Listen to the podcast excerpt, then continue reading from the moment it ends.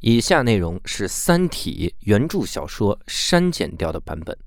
叶文洁在红岸基地监视着屏幕，忽然收到了来自外太空的一个讯号。他用转译码转译了之后，发现是三遍“不要回答，不要回答，不要回答”。而叶文洁却坚定了自己的意志，向三体人发送出了以下的代码：刘洋教主的脱口秀专场《伊卡洛斯》最后五站巡演已经开票。分别是南昌站、武汉站、福州站、厦门站和广州站。广州站竟然还有两场，这个专场超级好笑，适合拖家带口、携亲访友来看。购票的方式是大麦网、票星球、秀动 APP、猫眼小程序都可以进行购买。搜索“刘洋教主”即可购票，肯定不会后悔。三体人得到了这个消息之后，立刻大喊：“脱属脱口秀，脱口秀！我们要看脱口秀！”一举进攻地球，并且成功挟持了刘洋教授，把他弄到了半人马星，给三体人一直讲段子。这个段落之所以被三体原著删掉，也是有它的原因的，因为太烂了。这期我们厉害了，我还好奇，啥玩意儿？不要这样说话。对不起，对不起，对不起，我的天哪！无聊斋赚钱了吗？Hello，大家好，欢迎大家收听这期的无聊斋，我是教主。我是宁佳宇，哎，这期我们厉害了啊！因为这期我们要跟各位聊一聊，在疫情期间最受到震撼打击的一个行业啊。而且还能活下来到现在，对，这个很重要，就是因为还有一个行业是我们那个行业，就是那一打击没了，嗯它就没了。这个能活下来已经太太不容易了。这个行业呢，就是旅游业。嗯我说到这儿，很多听众已经开始哭泣了。那我们得先哭一会儿，我们放一段音乐，放一段二泉映月，Amazing Grace，放那个。然后我们这次呢特别开心，请到了一个从一三年开始就一直在做出境定制旅游的刘导。大家好，我是刘导。哎，我们看到这个刘导格外亲切啊，因为我们现在这个政策有所改变，我们现在有可能能出境旅游了啊。嗯，但是我从刘导的脸上看不出来一丝一毫的兴奋和那种，就是哎呀，嗯我去要荣光，我要我要再再创辉煌的那种感觉。你你这个心情你不理解吗？你没被封控在家过吗？就是封控了一周，然后下楼就啥都想摸一摸，就不知道这是什么嗯啊？这是这门是什么？我能卖出去吗？嗯就是这种感觉。哎，不过我还真就从来没有被风控过，所以我体会不到你们那种感受。我我明儿就封控你，你等着我封杀我，我给你我让你坐牢。我们得跟刘导稍微聊一聊。首先，能不能跟我们说一下，就是你从一三年开始做，那主要工作的内容是啥呢？刚才佳宇老师说的很对，确实并没有很开心，嗯因为现在到处都说政策放开了吧，但是其实可操作性还没到那步。啊因为你想，现在因为疫情，好多使馆的签证处就关了，对就也不接受团签。嗯然后另外现在开始，其他的国家对咱们国家的游客开始有入境限制、隔离政策了。嗯，包括前两天这个摩洛哥刚刚宣布不接待中国游客，以前是一个免签的地方。摩洛哥啊，对，这个他们这个世界杯的成绩好了以后啊，飘了，就飘了，膨胀嗯膨胀。这帮人。对，然后卡塔尔也是刚刚宣布隔离政策。小组赛第一场就输，还有脸说这？不是他刚宣布，那之前我们去看世界杯的时候不宣布，没有这政策。哎，好像是核酸检测政策，哦而之前我感觉他现在好多国家应该是还没反应过来呢，中国突然就放开了，大批游客开始出境。嗯，对对对，嗯。现在现在有一些那种海岛的国家，什嗯。么斐斐济毛球赛事这种，好像还是免签，还没有任何的那个限制，入境限制。嗯。没事儿，我估计等到这个节目这一期节目播出的时候啊，可能就有变化。对对对对斐对济斐济所有人都阳过了，所以没事儿，没多少人。对对对，所以就是劝大家现在先不要不要冲动，因为嗯现在的这个出入境政策处于一个特别不稳定，处于一个很对模糊的这么一个对对，变化非常快，有可能你现在把票定了，到时候就不一样了。对。嗯，而且一般咱们出国旅游，不是说明天我就出国了，一般是提前个半个月、一个月计划着。对对对，万一你到时候到那儿要隔离，你酒店就全废了。嗯，除非是土豪，就是我不管现在是机票两万五还是四万六，我马上就走，这可以。哎，这么精确，你是那个 了解过的是吧？两万五是经济舱，四万六是头等舱。哎，现在据说就是一些经济舱，就还很多人都宁可买商务了，因为感觉差距不是很大。对，现哦在因为那个航班特别少，而且受这个俄乌战争的影响嘛，嗯好多航班它不从那个以前的航线飞了。哦哦，所以得得重新协调，比较少，然后都是基本上全价票，嗯，对，政策都不太好，大家再等等。当然还是再等等吧嗯，攒攒钱，先从先从经济复苏中，然后 对对挣一些钱，然后咱们再出国旅游。那我我想问，之前你做的工作的主要内容是啥呢？对，就是我我从毕业开始，因为自己喜欢玩儿，所嗯以就进了旅游行业。然后我我接触的项目还都比较有意思，是那嗯种主题的旅行。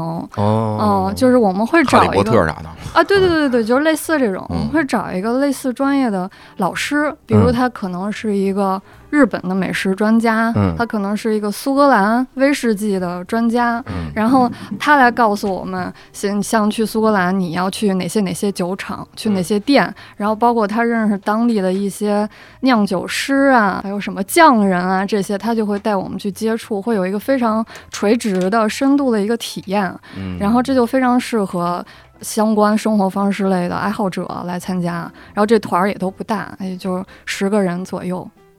哦，那高端团啊嗯，这个。对。哎，也不算高端，就可能七八天行程两三万，哦。也没有很贵吧。还。行还行。如果是主题式的，其实挺好的。对，就是呃这种玩法，我觉得比一般的那种就是特别盲目的跟团儿出去购物那种要高出很多档档次了。对，就是以前大家说选哪个团参团，不都是看目的地多少天几国游，嗯十天欧洲十三国游，恨不得这样，就是对走满。我就去过这种。去购物了吗？那十三国，好家伙呀！你真是你就感慨欧洲国多，你知道吗？就是这大巴的过俩小时，哎，这是新国家。高速路上开了四十分钟，已经过了仨国家了。这玩意儿，这个我觉得就是旅游的一个初级阶段嘛。就早期的时候，大家是就无聊斋的见天地，就是嗯以量取胜。对对，我先看看天，到后后来慢慢才开始就是见众生。对嗯我，我其实第一开始觉得这种定制游好就好在哪儿，我想去玩儿，嗯，但我有的时候找不到。比如说，你都说日本滑雪牛，比如我现在我就说我拿出一个月，我去日本，我想滑雪游，那我去哪儿？我咋去？我去哪个雪场？然后我怎么联系？我去那儿住哪儿？以前我全全不知道以。前我只是呃知道有一些专门玩这个的朋友，他们会形成一个小圈子。然后老人会带新人，比如说教主这个小刘最近滑雪想去北海道，然后就是给你拉进群里，说哎呦最近一个月怎么去哪个城市大，家群里几天几天，大家都是想去，大家一起想，知道 啊？今天又想了吗？今天想了，想了。然后今天我们在那儿不但滑雪，还搞这个单口喜剧，啊什么教主开个专场嗯，就我觉得那种是，其我觉得以后应该也会成为特别流行的一种东西。对对对，嗯。其实就像你说这种主题旅游，它就是一小圈子，嗯。其实就是可能一个滑雪特厉害的人在群里说，我带大家去哪儿哪儿有个雪场，日本雪场特好，跟我走吧。然后他就是这个小圈儿的 KOL，、嗯。我们就找这种 KOL，这种 KOL 挣挣钱多吗？会从他就是我们良心企业啊，我们这团的利润百分之五十都是分给老师的，嗯。哦，我以为我们这利润只挣了百分之五十，我操，这良心在哪儿了？但是对于对旅游于正常游客来讲，特别低，哦真的都是那个白菜白菜价。我还要坦白一事儿，嗯因为那个咱这个节目是呃。七月去年七月份的时候听了埃及那期，嗯。然后教主说应该做旅游业的已经没人了吧，然后当时就、有人对对，我当时血压就上来了，不行，我一定得那个出个声儿，告诉大家我们很努力的在在活着，嗯，嗯，然后投了稿，然后到咱今天录制半年过去了，一月了，嗯，对，这毕竟是播客顶流，你能排上已经很不错了。呃，是，然后这半年，这半年黄了，本来半年前我还要发声，现在算了，你们俩，我已经我已经要送外卖了。这半年发生了一个很大的变化。差差不多吧，就嗯公司还在，公司还在，但是我自己转行了，我、我哦刚刚去新公司一个月，不过不影响，毕竟在这个嗯还是在这个旅游行业里面不。在，还不在还不在行业转行了。对对对对对，那咱还录啥 本期呢？节目到此结束，谢谢大家。前面讲半天，想进入听友群可以搜索。那那这三年您在干嘛？是这样，就是刚开始春节那会儿，那会儿其实公司业务特别好，应该能接了个几百万、几千万的这样的二零二。零年的春节，对，那个时候其实是我们的旺季，哦，就是一开门红的状态。嗯结果当时这疫情一起来，大家都走不了了，然后我们就开始退，退、哦联系境外、退酒店、退机票。但是那会儿国外疫情还没起来呢，然后他就不认中国这个事儿，就不给退，嗯。说是我们毁约。然后首先这开门红就黄了嘛，一分钱没挣到，我们还搭进去好多钱，嗯。因为这头客户他也不接受这个全赔，那头境外也不接受，嗯。然后就是一下一个特别沉重的打击，嗯，但是但是那时候大家还觉得这事儿是是过几个月还是能恢复的，所以这块儿处理完了，就是没有说就不干，我们就停业。然后那时候我们做了一个什么事儿呢？因为我这公司做做主题旅游的嘛，然后我们的优势是有这些专业的 KOL、专业的老师，然后他们是输出能力非常强的。比如说这种历史的老师，还有讲西方艺术的老师，我们就会让他们做每天的公益直播，每天晚上八点在群里面讲一些西方的。呃，博物馆、美术馆讲一些中国的历史古迹，然后就这样撑了三个多月，然后结果还是做不成这个旅游，嗯然后我们就开始做国内了。那那会儿就是疫情，它还是有窗口的，一波一波的，它中间能活动，然后就开始做国内的线路，当然做的比较多的是敦煌，嗯敦煌、青海就那一阵儿特别火，对吧？然后正好是我们擅长人文艺术类的，就发了不少团。嗯然后后来做了非常多的山西古建筑嗯类型的路线。这们偏嗯都是偏历史文化这一方面。是是是，我其实我从业经历比较丰富，因为我前公司是做历史人文类的，然后再前一个公司是做吃喝玩乐类的，哦然后它都是主题性质，只不过这 KOL 不一样。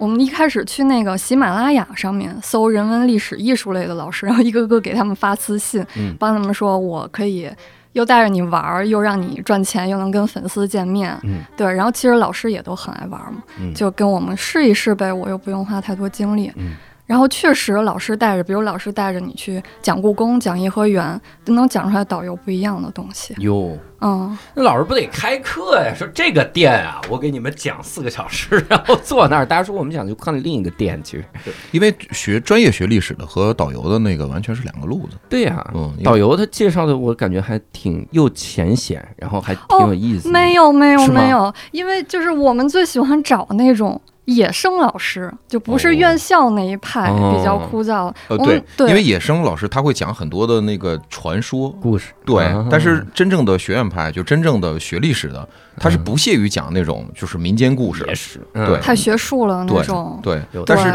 有个别的老师是能够把庙堂和江湖融合在一起的，对，嗯，比如说像我这样，这单口这行不行了是吧？打算在旅游这儿面试面试嗯，对，可以了，你讲你可以，我是学历史的，你可以找我，啊我便宜。是不是，等会儿你你你你现在说出来你最有自信能给我们介绍的一个，呃，中国近现代史的都可以，什么不是？如果我去旅游，现在我找宁佳宇，你要带我们去哪儿你？敦煌、山西，刚才说的就是北京，是不是都可以？就这种呃古，就是比较历史上著名的城市哦留下来的一些遗存。哦，山西有一些木质建筑、木好玩的小故事。对对，不用跑那么远，就是我们再往后到了。去年的时候，就跨省游也做不了了，我们就开始做北京的，然后做了这个对做了特别多的胡同游步步，退让，嗯，对对对，做胡同游，其实咱这附近转的挺多的。下次哦我让他们把咱那个俱乐部加上，加上一北京小剧场那个线下脱口秀之旅。哎，呃，那真是没几个。你好好想想，旅游行业受重创，演线下演出行业难道不受重创吗？这不是一一模一样吗？这的咱们就别相互依赖了。哎，但是他们的这种方法，我觉得还是处于一种就是很很很有韧性，就从大的范围，我我哪怕慢慢慢越来越缩越小，嗯我也要在我这个小的空间里面辗转腾挪出来一些新的东西，这个很厉害。对，嗯然后这个就是我做这文化旅游是我们公司里面的一个创新项目组，嗯然后其他做那些传统旅游的，就是以前是做高端奢华酒店、机票的这块儿同事，他们就一下儿就从卖十万块的南北极开始卖西红柿、卖玉米，啊推推给客户。对，啊而且一开始你这转型太突然了，也没太多人买单，嗯然后就拉亲戚朋友、同事之间互相买，热闹起来，让让这公司看起来不至于那么凄惨。把这一波人际关系打光之后，就被裁了。真的也没有朋友，也没有客户，然后啥也没了。但是这个落差太大了，你南北极看极光，然后变成西红柿黄瓜，这比这比东方甄选转转弯都快，这这就没有办法，而且这是旅游业的普遍现象，嗯就是那疫情一来，你看朋友圈里面什么都卖的，连垃圾袋都卖那种，一定是做旅游业的，因为实在是没办法。太惨了。看你们做做教育的怎么就没有这个韧性？我们教育的也在，哎，真的，我这两年看了，我们同行也有卖西红柿的，卖黄瓜，那不已经做出东方甄选了吗？也有卖垃圾袋的，也有去留学的，然后还有考研的，反正就是教育培训行业现在就是也是迷茫。我想问一下啊，那之之前你是因为啥就决定能做旅游行业呢？这个我我是觉得有点儿耗耐心呢，就做旅游行业。就是毕了业之后去北欧留学了，嗯然后北欧的那个假期特别多嗯，六、到八月三个月暑假，你随便玩而且不收房租，哇，哦，就很爽。而且欧洲那边机票经常一欧元、七欧元，嗯。也没有签证问题，就玩儿特别爽。嗯。然后就突然觉得国内的旅游怎么都是那样的，嗯我就回回来得改善一下这个行业。提高一些国人的审美。啊，没想到现在被改善了。呃，确实，那个我上学是一一年到一三年嘛，确实嗯回来那会儿，国内定制旅游正兴起嗯啊，有好多小的小而美的公司出来，机会也挺多的，然后就一直留下来嗯，做这行。然后这这疫情也也没想到会这样，有好多好多好多以前同事都去卖保险了，真的。我们也有卖保险的，就是大家现在真的就是每个每个没落的行业殊途同归，大家都会去 卖西红柿、卖塑料袋儿、卖卖卖这个卖保险。我那我我我其实想聊一聊，就是你这个工作哈嗯，如果你去定制旅游，你是需要带团的吗？就你定制好了之后，然后带团走。有专门的同事会跟团走，就是我的角色还是比较幕后的。不是，那你又说你特爱玩儿，然后但是嗯只是做给人定制啊，就我喜我喜欢自己玩儿，我不喜欢带人伺候人。啊。我就不想把工作和私人的娱乐混淆在一起主。要是就是大家一说哦，你去旅行社，你是不是特别爽啊？天天免费出去公费游什么的。其实没有，你要跟团的话，非常辛苦。跟团就跟带孩子似的，哎，那你是怎么做到的？就是自己觉得这件事儿不好，然后去忽悠那些 KOL 来做这件事儿呢？还告诉人家说，你看你又能玩儿，然后你又能赚因，为人家是乙方呀，人家能能好好的玩儿啊。对，就 KOL 在这个团里面哈，他不会说什么衣食住行。都要照顾，我们有专门的跟团的领队，嗯他只负责知识的输出。嗯比如说，你去欧洲，你看一个教堂或者看一古迹，嗯你可能就拍拍两张照，然后就是一堆破石头嘛。但是如果一个老师给你讲，他可能教你怎么识别嗯这个那个，然后他能教你特别实用的这个古迹跟那个古迹区分是什么。这实用在哪儿了？这俩古迹可有区别啊！这石就是你可以看。到很多不一样的细节，会觉得很有收获。嗯，不是拍一张照就走了。看在意大利，看这这是人家有这天然水泥，这火山灰看着没有？这搁法国这就没有。哟法国弄什么？法国用咱中国水泥，法国别找他，他已经断了他自己导游这条路。宁佳宇真是自断，给你机会你不中用啊！你这这 当导游也挺难的，如果在国内的话，还得考导游证呢，嗯要背特别多的导游词，还要找旅行社挂靠，哎而且这个东西好像是每三年还是几年还得更新一次，嗯，跟驾照似的。刘导，你放心，我不做导游。你别做了嗯。然后，那你们 定制游一般整体如果策划它这个流程会是啥？你思路是啥？就是从我这个工种讲的话，我可能最开始是要去跟那个专业的老师聊嗯聊他为什么说选这个目的地，我们去了哪个哪个博物馆，但是不去那最有名的啥啥博物馆是为什么？然后我们看哪几件艺术品是是他要看的重点，可能被一般游客会忽略的东西。我把这些就是。呃，为什么一定要跟他去？为什么是他选了这个行程？这些点把它重要性给包装出来，然后再去联系我的同事，让他们联系境外酒店啊、车啊，把它串成一个可落地的这么一个行程，嗯然后再算价。嗯嗯，那相当于这几年你其实也没有没太出去过了。我自己在国内玩了就，嗯，哎，我我觉得可以先聊一下那个，就之前你们你自己玩的时候，有哪些嗯比较印象深刻的地儿？就是其实我自己玩的最多的地方哈，我觉得是西西里，嗯，就是在意大利最南部的一个岛。西西里美丽传说，对对对玛莲娜对对，就是还有那个黑手党教父的那些地方。mafia，对，这个地儿是我回国之后我也去了好几趟的。嗯，为什么这么迷恋这个地方？就是你在欧洲能看到的所有的风景，在这个岛上都能看到。就它一圈儿，可能西南角比较像非洲，西北角比较像什么中东，那边又很很古典欧洲的感觉。它该不会就是应应该就是能看见吧？他就是在西南看见的 就是非洲啊。但是呃，意大利南部这算这是南欧啊，这南欧的风情比较比较特特有特点。对对对它跟北欧你生活的地方其实是截然不同两种气质。对嗯对，有一次我在西西里玩完，飞回北欧，就是一下机场我就感觉太安静了，嗯感觉是不是我聋了？因为在意大利那个机场，就所有人都特别吵吵，你不觉得那像一个公共场合，乱七八糟的？然后到了北欧，大家距离很很远，很安静，不说话，什么都是自动化的。我有回从那个意大利从罗马飞马耳他，嗯，落地的时候，当然我坐的是廉价航空，坐的瑞安好像是。落地的时候，全飞机所有的意大利人欢呼，就是哇，我就给我吓一跳，我莫名其妙，这怎么欢呼？为什么呀？这是，然后我问旁边一个意大利人，他说，因为我们成功落地了，没死，就所以我们要欢呼一下。他们怎么每个国家都有这么一个？俄罗斯不也这样吗？好像是联航都会这样 大家是只是在讽刺这机票，是不是？俄罗斯是这样吗？俄罗斯也是啊，哦说坐俄航的下地落地都欢呼的。俄航其实还挺稳的呀，对我坐几次挺稳的。有好嗯多战斗机的那种，但是那个意大利的那种，就是意大利的那种风情，就是不论男的女的都都很热情，都都很喧闹。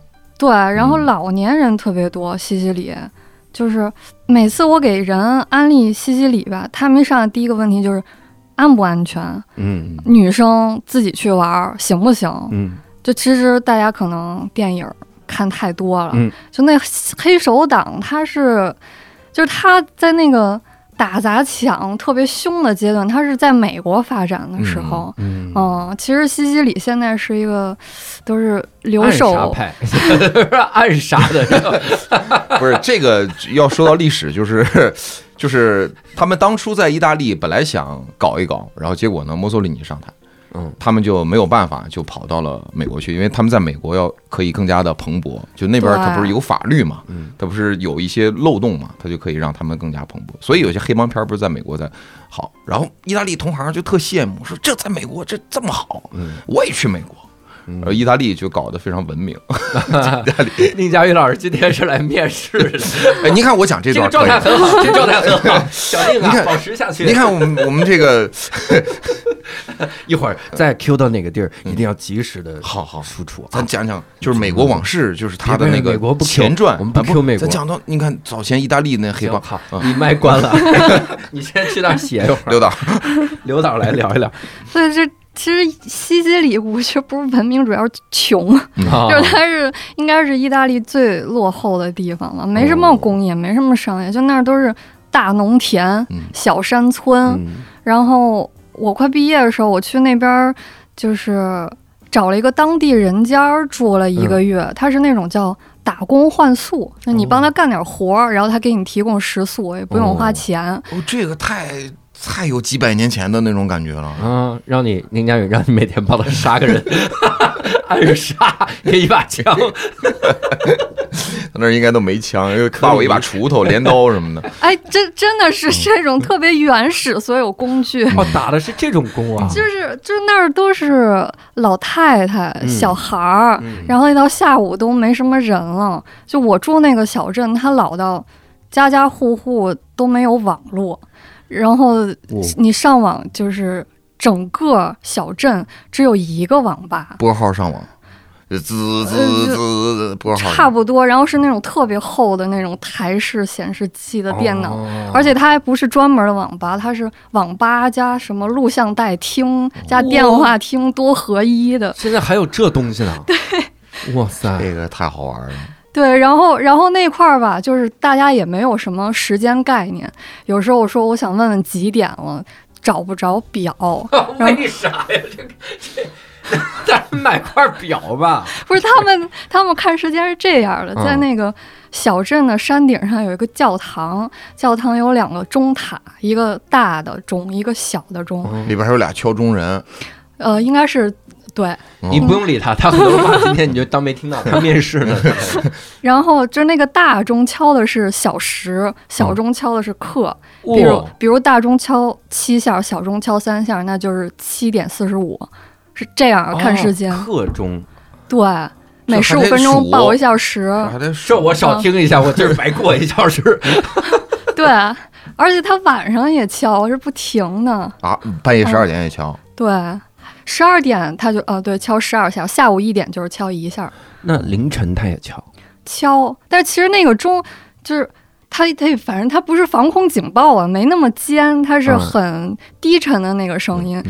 你连续听十二下，说不定还有点催眠的感觉。这个岛能不能有任何一个人买块表？就每天忍着这钟声，然后要疯了，说我长大的梦想是离开西西里岛，为什么？因为它它有钟声。所以年轻人都走了嘛，只剩下老老老人小孩儿。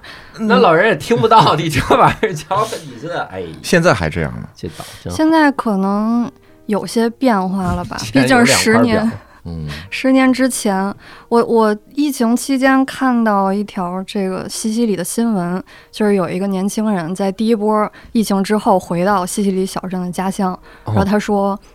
我奶奶去世了，我奶奶的朋友也都去世了，就嗯他们这一代人全都不在了，我靠，就那小镇基本上就是空了。因为也是因为疫情，对，因为他那小镇本来就是山路，很闭塞，医疗不方便，然后老龄化很严重，然后反正西西里有好多空城，就前一阵儿那个 Airbnb 嗯还有一活动，什么一欧元租一个西西里的公寓，嗯，就是这个地方，因为就想要拉人过去。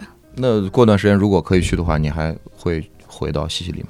会，我本来二零二零年十一我就已经订了机票哦要去了。你就是定期就想回去一趟，就是一有假期就想回去，而且你想带几块表回去？看，哎，看 看我这表，哎，当地人没用过，当地人把你这个表啊放到那个钟楼，给那打钟的人自己看。啊，该敲了。除了这个钟，还有几个印象很深刻的地方，嗯。比如他那儿买东西是每周固定的时间有一个小卡车开到山上来，周一周四是蔬菜水果，周周三好像是有什什么皮鞋、西装之类的。这不是卖货郎吗？是不是啊？就是真的很像二十年前县城生活。波浪哇，二十年前可是两千年，哦，对啊，四十年前嘛。四十年前，哇塞，这个这么落后啊，这地儿。那我觉得这十年应该没啥变化，还应该是那样。对，因为他就吃的是旅游业，又没有人去玩儿，他就更没有收入了。嗯，嗯，但是这地方真的非常美，而且很便宜。嗯像你一般去意大利玩儿，你上米兰、罗马，你吃一盘海鲜面什么，可能得二十欧、二十五欧，嗯在那儿就十欧，然后里面巨多的海鲜。哦，嗯，物价很便宜。然后我每次去的时候，我都是自驾，我就租那种菲亚特五百、哦那种复古的那个小汽车，嗯，一天才就合人民币一百多，哦哦，，非常便宜。意大利遍地都是菲亚特。对，然后还还能租着敞篷的呢。嗯，嗯，我再分享几个好吃的吧，因为这意大利美食大家都哎呦，这可厉害了，意大利美食。对对，先说一个挺熟悉的，就是那种意大利的冰淇淋，在北京其实也挺多店的。对吉拉头，然后就是就是那种一个大的冰柜，里边好几个碗儿，然后好多种口味让你选。就是嗯你如果吃过的话，一般你买的时候，他都会问你是要那个蛋筒，还是拿一个小碗儿装。嗯然后在西西里，你会有第三种选择，你可以选面包。哦嗯，挺好。你吃过是吧？你以为是用手我我想到接还是？我想到地铁口，每次那鸡蛋灌饼里面什么都能加，加冰激凌也不是什么难事儿，不是一样了？这感觉拿面包加冰激凌哈，很好吃。这不是我们嗯我们经常餐桌上点那个嘛，嗯面包诱惑嘛。哦，那个是是盖在上面，底下啊热的。包括里边有的是做个方方块儿，然后里边放冰淇淋，就这种做法很多，就是搭在一起吃，挺好吃的。嗯，对，它是就是有点像飞机上那种餐包，稍微大一点切两半儿，然后把三个球扣进去，哟，然后把它压着实了，然后就是成一个三明治的样子。那个是你在意大利，尤其是夏天去，中午特别热的时候，你不没啥胃口，不想吃饭，你拿一个那个特别顶事儿，哦，你看又能吃了主食，又吃了这个，又能吃得下去。而且凉快。嗯，嗯，然后西西里这冰激凌也是比别的地儿便宜好多，嗯。一一块五能吃俩球。嗯，整体的这个感觉就是在西西里的物价会比较低，然后能吃到很多就是货真价实或者量又足的那种东西。对，我在西西里吃到过人生中最好吃的披萨，哦，就在一个特别小的海边城市。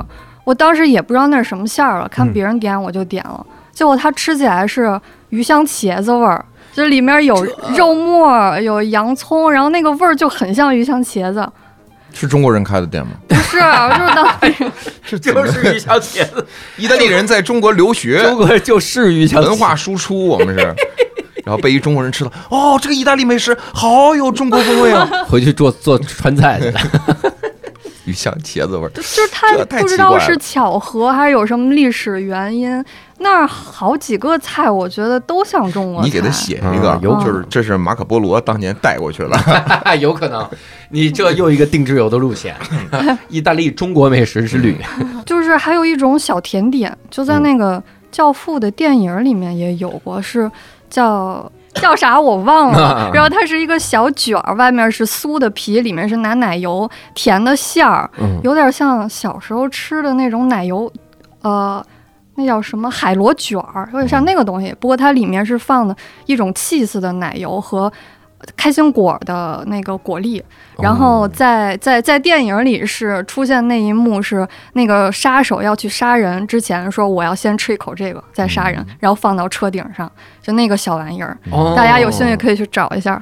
我想起来这小东西叫卡诺里，卡诺里，卡诺里、卡缝里，就是这个，就是怪不得。怪不得人家吃法可能就是这样，先吃一口啊，卡在那个车的那里，然后卡那里，然后再去再去杀人。他一般是得卡那儿。你意大利语说的 OK 吗？你在那边那么那么比较原始的小镇讲英语可以吗？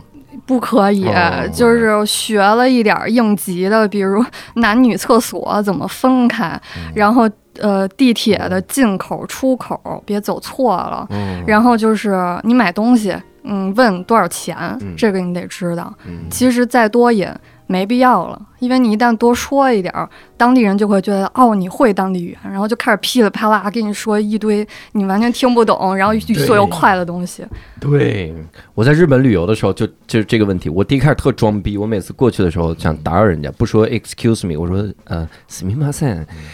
我说的发音还特别标我准。后面都是英语，但我一说すみません，人家就第一反应就是啊，然后就开始跟你说日语。我说 no no no no no no no，就是指耶耶日语打咩，就是这种这对对对是教主指挥的三句日语：耶打耶咩打咩，还有斯密马塞。すみませ啊，ん，够了够了，挺好。就是他们英语不会，然后 有点与世隔绝吧，就是连外国人都没有见过。西西里桃花源，哦，哦，有点儿那种感觉，因为它本身地方就很偏僻。嗯然后我当时住的那个人家，他是一个德国人和一个英国人。他们说，他们刚到这镇上的时候，就村民见了他们，就是就是这样哈利路亚，就感觉哦你是外星人似的，你很奇怪我这刚才刚才刘导做了一个画十字架那个手势，啊。这么对，真的是这么奇怪，他们觉得对他非常落后就是。那嗯那他们看到你的时候，看到一个亚洲脸孔，他们会认为你是他可能认不出来我到底是哪儿人。哦，对，因为那边黑头发也很多。对，但是很神奇的是，我在西里待的时候，在一山腰上还看见一个中国的什么商贸店，应该也是温州人开过去的，就欧欧洲的，对对对。来了一家意大利牛逼，对，特别多温州人，温州人太厉害了。对对对，他可能对中国人所有印象就是那个温州人那个样子。嗯，嗯，那你在那边见过黑手党吗？没有，根本就没有，就是都人家有没告诉你哪人。是黑手党吗？你只会发现你邻居越来越少，但你不知道，你说这人呢，哪有黑手党啊？这人都越来越少了，当然黑手党了，你挨个问问，你说你是黑手党吗？马菲亚？马菲亚诺。他黑手党现在可能也从善了吧，因为靠抢劫你也赚不到什么，他可能去做搬运工之类的。这抓白天做搬运工，晚上杀人，哎呦我，这 这黑白太分明了。这也白天我千万不能干坏事儿。对，反正我在那儿见到的仅有的青壮年，基本上都是什么建筑工人啊，或者司机这种行业的，没见过干别的。也也可能我晚上不出去吧，因为晚上你出去看看，满马路都是黑手党。他在这拿机枪哒哒哒，你以为是钟声？钟声是为了掩盖尸体的声音，哒哒哒哒哒，掩盖枪声。然后一会儿一会儿刘导说，而且西西里有一个特别好的事儿，就是每天晚上会放炮，放鞭炮放。鞭炮，嗯，还有烟花，有时候墙上也会有那个番茄酱。嗯，对，每天早上看到，哇，我们红海，地中海变红了。太可怕了，给人这说。刻板印象太可怕了，真的。开玩笑，这是开玩笑。但是听刘导这么一说，我还真就挺想去这个地方。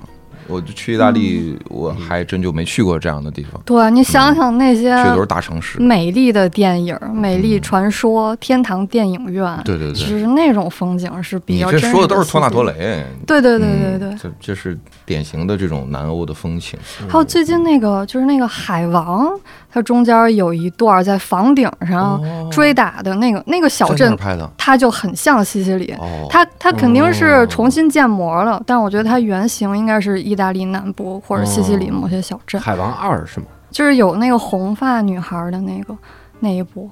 哎，那你有没有带着你的就是客户们去到？对，有一次，嗯，有一次我们六个人的小团坐了一辆车，然后绕了半个岛。嗯，那一次也也挺难忘的，因为有一次我们 我们这个开车进小镇，那小镇坡儿特别多，路特别窄，然后我们车卡里头了，直接那个后视镜都给卡卡掉了。诺里，卡那里，卡那里了，卡那里了。然后就是还好我们那客人里头有一个车技特别好的，然后他就看着给帮忙倒出来了，倒出来之后所有人欢呼又欢呼，啊、哦，这客人也得就是得很多职业，对，这很多力。客人特别神奇，他是到哪儿都睡觉，嗯然后我们醒了，他跟着吃个饭，然后继续睡。对，然后是不是在国内太太累了呀？是。确实是那种大老板，哦，是全程贡献了一次，就是帮忙倒车，剩下时间大部分在睡觉。他只有这段在醒着，其他在意大利所有时间是在睡觉。对，这个很厉害，这个叫我妻善意，这是这个哦，鬼鬼灭之刃里面的一个一种一种这种状态他是嗯。睡梦中他更厉害一点，嗯。他处理业不确实是，就是据据他老婆说，就是他在别的地儿都睡不着，嗯。来西西里觉得特特别安心，特别治愈。那嗯。西西里你们住的时候有什么娱乐活动吗？歌剧院是吗？有那种，歌剧院的话，你得赶上它有演出才行。然后他一般是四十年一场，这地儿太落后，关键是你去看不懂，它就是意大利语。听个调儿嘛。哦，那其实也可以。你去大一点城市，米兰、罗马这些就机会我看更多了歌剧有一个什么感觉呢？我就是说，你看，说不用麦就不用麦，嗯多牛啊！在这儿也能听清，是不是？嗯在这儿也能听清，你看看多牛，牛不牛？这是我唯一的这个，就是你就是只要能听见响儿，对，哦，这就专业。哪怕他他其实用意大利语，其实只是在报菜名儿，然后你也无所谓哦，。东阳沟，正想告呢，蒸熊掌，正胸胀呢。但是意大利语还是我我是一直很喜欢听他们那个。呃，呃当然可能也是因为电影的影响，就是他们因为都是原音那种收尾啊，或者是那种就是他那个挺有抑扬顿挫嗯也是也是挺挺张牙挺舞爪明显的，说话的对，对。然后你刚才说听歌剧，其实大家如果去意大利或者说去其他欧洲国家，有一个看演出特别好的选择，是可以去教堂里面听音乐会，就是它唱诗班，对它教堂非常多，可能每一个小的社区都会有一个教堂。嗯它不仅是你传统上的唱诗班，有一些小型的室内乐，比如古典吉他演出或者哦小提琴、弦乐四重奏这种小的演出，也在教堂里面，哇那个效果特别棒。哦，因为场地一场地好，二场地便宜，是不是？不，他们那个呃声声效一直是做的非常好的，对、嗯对，他那是小教堂，没有很大，不而像且都都不大剧院。插电嘛，对对，嗯全部是原声。那太好了。那太好了，我我我看到就是在疫情期间嘛，就是意大利经常是有那种就视频拍出来，人家两边邻居这边就开始弹，那边就开始唱，就对互相都能搭上，人家那个艺术细胞真是啊，对音乐素养很高，因为平平时到处都是演出。嗯，那你在西西里的时候，跟人家当地的居民有过打交打交道吗？当地的居民特别热情，嗯。就是像我住的那个地方，我对门是一个中年的大姐，然后她就是每天出来浇花儿，浇花儿的时候就开始跟我聊他有多爱浇花儿这件事儿，然后就一直在说浇花儿。他用意大利语说，嗯，对，他他就是阿夸阿夸那个呃阿夸是水对，然后他说就是他意思啊，我大概能听懂是水在他们这个地方是一个非常珍惜的东西。它可是个海岛啊！不，它是在山上嘛，哦嗯，那个净水，因淡水，对，因为它是没有自来水的，它是靠。它是靠那个水车，每周一、周四送到每家儿，然后有一个水缸，我天，就是你水的用量是固定的。他就说阿垮，我因为太喜欢这个花儿了，我的水不多，但是我也要每天浇花儿。嗯。我每天不喝水，然后给花喝水，太不是，他就是拿一水管子，每天在那儿滋，那水缸应该挺大的，觉得水缸应该挺大。就可能他家人不多吧，所以他水多。嗯，呃，这还有一个邻居，他是经常出去玩儿，然后他不在家嘛，就会让我帮忙遛狗，嗯一个大型的那个拉布拉多，啊，嗯，然后就正好他那儿有小山坡啊、野路什么的，我们就溜他玩儿。然后有一次我拎着这个狗，不是呃拉着这个狗。经过一个酒吧跟前儿，然后突然冲出来另外一只大狗，就是就是看着就很凶的那种，然后就追着追着我拿的这只狗，然后他就我拿着那只狗你就牵的那只狗，我牵的那只狗，然后它很害怕，围着我绕圈儿，然后就把我缠住了，我就跟一个木乃伊一样，直接就倒在地上了。嗯，然后还好那个酒吧的狗主人冲出来了，嗯，然后就跟我道歉嘛，然后就就请我们进去吃冰淇淋。就感觉意大利人好像没有什么事儿是是吃个冰淇淋不能解决的那种。嗯我刚才听你聊了很多，就是关于意大利啊这些地方，但是我就特好奇你，因为你不是在在北欧留学吗？嗯，然后我感觉你好像对北欧这地方没有什么感情，就一直在说哇，意大利特别好，那西西特别好，我总要去。北欧伤害了你吗？还是也没有不想推荐这个这北欧 这样的地方？就是主要是那个讲北欧的人特别特别多，然后国内就是北欧的几个目的地在咱国内其实挺火的。嗯如果要不是疫情，现在这个季节正是那个北欧旅游的旺季呢，因为大家都去看极光嘛。嗯嗯嗯，然后就就前两天，挪威旅游局还做了一个直播，嗯他直播整整三天三夜，带着你在游轮上面看极光。哦，然后那画面超美，嗯所有的那个峡湾、游轮，然后小镇，所有的景色就带着你逛。嗯，就是那就是这地方你都自己亲身去过？我大概都去过。嗯当时第一次看到极光是完全是一个意外，就是是在赶路的过程中，嗯因为那天我们本来要坐一个游轮，结果大家都晕船，然后我们就提前下了游轮。这个策划真牛！我们打算要坐游轮的时候，发现大家都晕船。因为就是那段路，它是在北极圈儿里面，从峡湾东侧一个城市到西侧一个城市。假如坐游轮的话，你可能一天就到了；但是开车的话，你得连轴开个两天。我本来以为这个游轮会是快一点，而且是另外一种体验嘛。嗯，结果那个游轮嘛，它不是像说咱们意义上那种豪华游轮，在北极圈内，它其实都是渡轮，它是一个功能性的，当地人当做交通工具的，所以它里面硬件并没有说多豪华，就是一个很基础的。嗯，然后就是那天晚上，正好那天晚上风浪又比较大嗯，大家非常晕。然后我就带着老板一家，他他妈妈、他老婆跟三岁的小孩儿提前下来了，然后摸着黑儿赶路。然后那天那个路吧特别惊险，它是山里面的路，而且没有路灯，嗯就是北欧它因可能是为了节能吧，它那个那个地方也不好安路灯，它是在地上装一个反光的那个哦。桩子，哦，只要你车灯打上，它对对。对对，能见度非常非常低，又下下下着点雪，而且中间很可能会有有路出来，就是麋鹿，嗯。嗯，那边野生麋鹿比较多，嗯，然后那天晚上就是走着走着还走到了一个工地里面，反正挺挺惊魂的。然后中间还有一段那个路，因为刮风把雪山上那个雪刮下来了，等嗯等于说前面有一段路是被雪盖住的。嗯但是由由于能见度非常低，我开到跟前儿，我才发现那个路不能走哟，然后一急刹车，那个雪很松，车就打打滑了对打滑就就飞出去了。哟。嗯，还好没有飞得太远。嗯，嗯飞这回四个山头，这回没卡住，这回是正常。哎，这么多人，这是让你开车，我跟我老板两个人换着开，嗯因为就一直要赶路。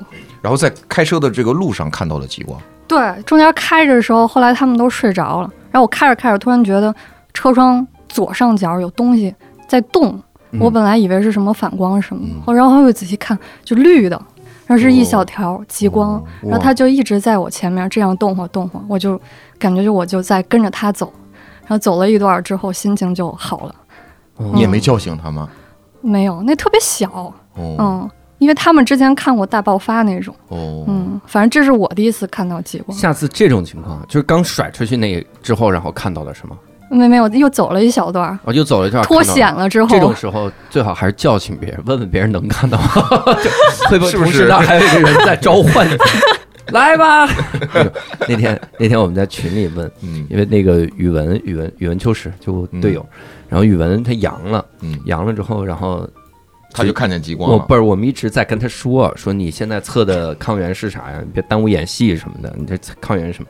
他说我现在抗原基本上阴了，就是如果你仔细看的话，两条杠那一丝儿能看见一奶奶。嗯，北京话说一奶奶就一点点了，但是打出字儿就是看见一我我现在仔细看能看见一奶奶，我说那那奶奶跟你说什么了？你们 千万别答应要求啊，别回话，太吓人了。你看见奶奶了吗？人家光看极光了，哎，圣诞老人我其实就是咱嗯，当然有很多人愿意去北北欧啊，就是就变得很流行或者什么的。我倒是很很好奇，大家看极光的目的是什么？就是就是因为这是一个美美妙的自然景观。对，而且大家会相信这个东西会给我带来好运气，因为极光它是有一定概率性的。嗯嗯，其实你好多人老问我说，什么时候，呃，极光看看到极光的概率最大，或者去哪儿最合适？其实我感觉大部分就是看人品，嗯，天时天时地利，说极光能给我带来好运气，你的运气用哪儿了？看见极光，这他妈守恒这玩意儿，就是在当地获得，又在当地耗消耗。嗯，哎，那对于当地人来讲呢，就是嗯瑞典啊、挪威，他们当地人是不是觉得就是哎你他们都习惯了，嗯在他们那个传说里，就最早的时候，他觉得极光就跟放鞭炮一样，就是噼里啪啦的，特别吓人。嗯如果有极光，要把小孩赶回屋里去，极光还有声儿啊，没有声儿，就他们觉得有想声儿。象出来的？哦，哦，天上好多奶奶，一奶奶、放鞭炮两奶奶、三奶奶，对，然后哎呦，我前两天在在小某书上还还刷到一个帖子，就那人是从。呃，是从日本飞美国，结果他也是改了航线，从阿拉斯加上面过去。哦。哦，哇、结果那个窗户门口就是极光，极光穿过去，还有一个老头儿在下面招手，说来看吧，老头儿还架着路路路雪橇，他跟着走了。我会发现，在飞机上看的那个角度比在地上看好很多。嗯，哦，那得飞得比较高才能看。小红书上我搜啥才能搜着这个视频？日本飞机极光，我搜这个你就飞机极光，飞机极光，嗯搜搜这个。而且而且，如果有极光的话，空姐儿会专门把你叫醒，让你看。嗯，先生先生，您的运气就用这儿，看先生看看，你现在知道为什么给你上错餐了吗？你看你看外边儿，你看。刘导拿出了珍贵的极光的照片，而且这个怎么做的这么好？这极光还能动呢？对，它是一个动态的明信片，就是你眼睛肉眼看到的它动态效果，真的就跟这上面一样。是吗？极光是能动的、哦。，对，极光它就是最奇妙的地方是，它是一直在动的，然后整个天空都是像炸开了一样，我天你真的会很震撼，所有人都会哇哦！你看到的时候，哦，啊，真应该去一下，是应该去啊！你看到那一下，的确要震撼。嗯，对，就满天都是。嗯，哎，是在瑞典、挪威正常的城市里面也可以看到，还是说就非要到峡湾或者这个极光一定要超过北极圈儿，再往北才能看到。然后在北极北极圈内的城市都可以。对，然后在这条线往北的话，就是西伯利亚地区、阿拉斯加地区，还有北欧北部。前面说的这俩基本上就不好去，而且很危险，都是森林里面什么的。然后只有挪威，它是有海边城市在这个纬度的，嗯然后你飞机、航班什么的，游轮自驾过去都非常方便。嗯，挪威是交通很发达的一个地方，嗯所以一般大家问我说，我都会首推挪威峡湾的这些城市。嗯，嗯，但是你是在瑞典留学，有没有有没有在跟人家当地的人有啥互动？对，其实那个瑞典玩的也挺多的，但是网上攻略非常多。我想就是给大家分享一些我生活期间的一些比较嗯特别的事情，嗯也是前两天在小某书上刷到一个帖子，说什么。呃，姐妹们别卷了，来北欧捡垃圾，月入过万什么的，就这个事儿其实理论上是可行的。哦，哦，因为北欧人扔钱是吗？袋儿里老有那掉下去的钱包，月入过万。就是他们环保做得非常好，嗯，就是他是他这帖子里是通过捡瓶子回收挣这个钱，在那边就这种捡瓶儿这种塑料瓶儿，普通的可乐罐那种一块钱，然后大的塑料瓶儿是两块钱。哦，呃，不是，是 差不多民币啊人民币吧。但是这是我十年前时候去的物价，现在可能已更贵了。经是咱们的十几倍了。对哎，对那会儿你在留学的时候就捡过瓶子，我，我是用完的瓶子我不扔，但是我不捡人家的。就哎哎哎，这个是我的了。对，真真的可以，就是他那儿的这种环保跟垃圾回收系统，我印象是挺深刻的。假如大家去北欧国家的话，可以找一个嗯、当地人住的民宿，嗯，然后体验一下你捡一。礼拜瓶子，捡一礼拜瓶子，就是这个这一趟的消费就能可勾回来了。然后他那儿是这样，就是我刚搬过去的时候，我经常去他垃圾房，也不是捡瓶子，嗯就是嗯，当地人会花很多功夫在垃圾回收上，就是咱们现在这个垃圾分类才刚刚实行，嗯也就那三四类吧。然后他那儿之前就已经得有十几类了。哦，比如说纸的话，这种软的纸，包括报纸、A4 纸这种是一类，嗯然后硬的纸，像这种装牛奶对，那个是一类。然后玻璃分有色玻璃、透明玻璃，然后然后塑料也分成好几类，嗯就是每天会花一些功夫在这个垃圾分类上。然后它这个呃厨余垃圾，嗯厨余垃圾回收非常的贴心，就是它会给每个小区的人发一些那种牛皮纸袋儿，嗯是可降解的。嗯你就把你那些蔬菜、水果、鸡蛋壳什么扔在里面，然后直接就丢在厨余垃圾的那个桶里面。但咱国内不是好多人还是装在塑料袋儿里吗？对但是塑料袋儿其实是不能降解的。对，对，然后你再往那垃圾桶里倒的时候，你还得在那儿抖喽，把东西嗯抖出来，然后抖的时候就好多什么苍蝇东西、臭味儿就出来了。嗯，就是这这过过程不太好，然后那边就是从你的这个装垃圾的容器就开始已经解决这个问题。是这个根源上，因为大部分人会因为就是抖垃圾这件事情而放弃去抖垃圾，对，实在太恶心了。对，就会整体的扔进去，但是它就失去了那个意义了。嗯对，嗯或者说你把一塑料袋扔进去，到时候环卫工人就要在里边翻，嗯还要再把垃圾袋摘出来。刚才我们聊这一趴就是去捡垃圾是可行的，好，嗯，无聊斋组织组团去定制有，定定制咱捡垃圾。定制游，圾，定制捡垃圾共 共同富裕。我告诉你 在哪儿还啊，就是所有的那个大超市门口都有一个机器，嗯。然后你就直接塞进去，但是它不是直接给你钱呢，嗯。它就是你可以拿这个回收的钱去超市里面消费抵扣。哦，哦，我我想到什么？我想到那个幸福终点站，嗯，就是里面那个人不是被困机场吗？嗯给人家捡还还回去那小推车。嗯，我他妈巨有钱的，最后各种请吃饭，就那么赚钱吗？我当时就想，可以去创业了哈。那我们说回来那啥吧，说回来这个定制旅游，你你定制过哪些比较印象深刻的主题吗？说一个日本的吧，哦。因为日本离咱都比较近。嗯嗯。之前找了一个嗯、呃讲日本清酒的一个老师，嗯。他就是他工作就需要一年去四五趟日本，嗯。然后玩了好多非常犄角旮旯的地方，嗯。然后他推荐了我们福井这个地方，那儿是一定要在十一月到三月之间去，因为这段时间有一种。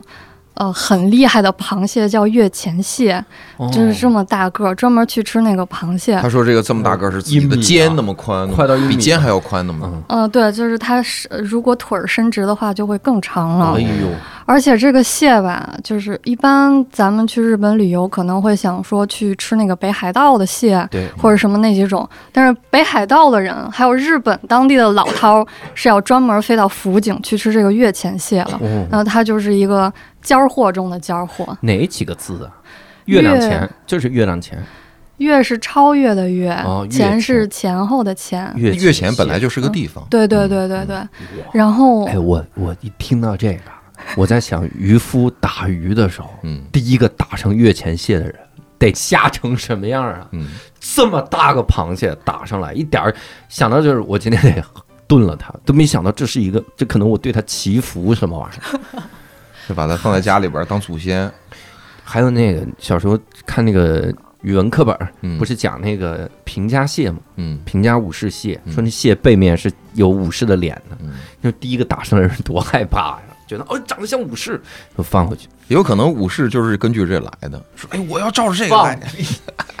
你 挺好，这这一句话去你们那儿面试没戏了，这种 就是一因为是想想象力很丰富。嗯 对，然后福井这个月前蟹，然后只有少量的餐馆它是有这个什么资格吧去做这这种料理。做不好。对，普通的小馆子、什么快餐店这种是做不了的。嗯，然后它好几种吃法，可以刺身，可以做汤，可以烤着吃，你想象的方法都都都有。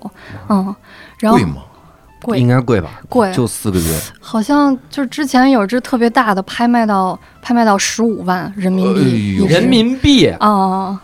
哇呃！那咱就说普通的，咱就是能能吃起的，别去，大概就是别去福井，你能吃起的不在附近。一顿的话，我估计人均一千也可以。哦但是你想想，从北京空运过来的更贵了。你一个人不可能吃那么大一只螃蟹嘛，嗯，就那只螃蟹十五万，但是它可能各种你缩了个壳啊，什么一条蟹腿，啊那就便宜。就分到我那儿，就分到是那1000脚尖儿上那块儿。而且不光是吃这个螃蟹，因为我们请那老师他是讲清酒的，哦所以他会给你匹配，就是这道蟹这道料理配哪种酒，而这哦个酒要热着喝还是凉着喝。哦，因为日本人他其实清酒是他们文化里面饮食文化里很重要一部分，嗯品种也很多，讲究也很多。但是咱们好多人吃日料的时候，可能一个凉着酒、呃凉着喝的酒，它就给加热了，那味儿就不对了，甚至你喝完还会头疼。然后老师就会告诉你，这个酒要通过哪些步骤，什么时候品尝是最新鲜的。嗯，对，然后他就给大家一边吃一边讲了。哇，嗯你看老师一边吃一边讲，哎，看着了吗？我喝这酒吃的开心吧？你们再看一会儿啊，一会儿烤，讲这个，嗯，然后老师也带我们去那个酿酒的地方。嗯，他他认识当地一个农户，他说那个米是听着莫扎特的音乐发酵的。哎呦，这种我一般我就觉得你给我普通的米就行，你给我普通的那种酒，反正那酒后来拿奖了，也也挺好的。而且像这种非常拿的是日本日本的什么清酒的什么奖钢琴，演奏奖，因为其实清酒它是很多是需要新鲜着喝的，而且像这种匠人的小的酒造，它产量很有限，你在国内也喝不着，你只能去当地喝。然后老师又认识人家酒厂主，就可以给你捞过来几瓶儿，可能早上刚酿好的呀什么的，嗯。就是平时喝不到，你跟其他旅游团肯定喝不到的嘛。嗯。然后那个地儿除了月前蟹，还有种很厉害的和牛。和牛肉，嗯，哎，这和牛肉在国内就特别特别的贵，嗯，对，但是真的很好吃。国内好像是那个神神户牛对比较火哈，嗯那儿其实就是日本每年有一个和牛大赛。哦选肉选肉大赛吧，就是这一种。然后当地是有一个牛拿了各种的荣誉奖，叫飞蛋牛肉。嗯嗯，嗯，这个牛拿拿了好多奖，但是牛不死了，是牛，是品种，牛的种类。你这是对，然后这牛也可以顺便吃一下。你这几个顺便 其实挺贵的？我首先是顺便去挣点钱，然后先再去捡皮儿，先捡皮儿。反正就是一边我们一边策划这种行程，就一边给自己种草。嗯我基本上我去的几个目的地也都是跟老师聊出来的，嗯就就越聊想去的地儿越多，尤其是日本。哎，这在无聊斋里边听到的朋友肯定是也是在被种种草。你说的这些地方都挺有诱惑力的。我有一个小问题啊，你看日本清酒的这个美食之旅啊嗯，主题，这个我还能想象。就是今天咱们在福井逛一逛，嗯中午这顿饭咱们吃这个，下午咱们在附近买买东西，然后晚上这顿饭我们吃这个，感觉一个馆子一个馆子，以那个馆子为节点嘛，大家再讲讲历史之类的。你之前还去过，就是定制过古巴雪茄节是吗？哦，古巴雪茄节这个个东西干点啥呢？每天厉害 就是大就是这雪茄来，台北二十根儿，抽懵了，然后睡觉。这个其实是当年最火的一个行程，你想象不到国内有多少人是抽雪茄，特别特别多，而且他们买不到货。啊，哦。那个这些人我们接触不太到。我哦。我有一次接触到了，我参加那个超级演说家的时候，嗯。然后当时是李勇老师，我们进他的战队嘛，嗯。然后他就说咱们就开个会，嗯，开会就在二环建国门那儿有一个哈瓦那古巴雪茄俱乐部，啊，他是那儿的资深会员，然后那是我唯一一次接触古巴雪茄，哦。后来我就只只知道古巴雪茄好像挺牛，对的就它不知道。而且那个古巴雪茄的烟味儿跟普通那个烟其实是不一样的性质，有的时候我甚至觉得它那个烟是香的，哦。因为它是烟草，是一种植物烧出来的气味儿嗯。它虽然很冲，但是它不是那种化学物质嗯。会粘在你头发上啊什么的。嗯，反正之后做了这个行程之后，我就越来越适应这个味儿了。哦，然后你做这个是直接去哈瓦那还是在？应该是在哪儿转个机，然后嗯。到哈瓦那，嗯。忘了，反正特别复杂，中间要转两道，可能要过两天才能到，那个航班不是很方便。然后这雪茄节它不是一个节日，它其实是一个活动，嗯。就是连续一周的晚宴，有开幕式，然后有闭幕式，这哦。这是反正往年都是各国的什么商业大亨，什么澳门赌王他们会去的。哦这种活动，然后拿那个呃，入场券儿非常非常难。嗯我们为了做这个团，都要去联系大使啊，联系外交的人员，嗯，嗯非常非常艰难拿下来这些票。然后，呃，它中间的晚宴是有那些当地的歌舞的表演，嗯有雪茄的品鉴，然后有雪茄盒的拍卖，嗯这个是很重要一部分。然后还有那个美食配雪茄，有好多环节。嗯然后这是对这是晚宴，然后白天的时候呢，嗯、我们就带大家去那个扫货了，就是去一些我们这个、我们请的这个 KOL，他平时老去的店里，他知道哪些店里又新进了哪个牌子，哪些店里有尖儿货，他带着大家去去买东西，然后再加上买买东西是指雪茄是吗？哦，对就真是 就是这一周我就去买雪茄，玩命买。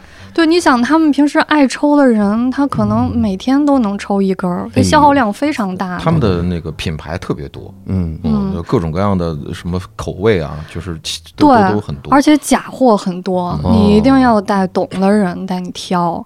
嗯，而且而且我发现就是，就当然这是我个人的经验，就我发现他们会会欺负就是亚洲脸孔，哦，就是我我去，当然我没去过古巴，我在佛罗里达在在在那儿去，他们有古巴的什么那种聚居地，也是全都是卖雪茄的，我就他就嗯就明眼睁睁的给我少找钱，嗯，眼睁睁的给我少找钱，哎呦，然后我跟他说，我说我刚才给你的是一百刀，嗯，他说哦，怎么你不可能啊，不可能啊，然后他就开始就是跟你扯，哦嗯，对，那种地方比较混乱。对，对，然后我还问过一个老师，他之前也是去中南美洲，他让墨西哥进一个嗯商店，然后他戳着这商店，那商店就被扫射了。啊，对，然后就是乱成这样子。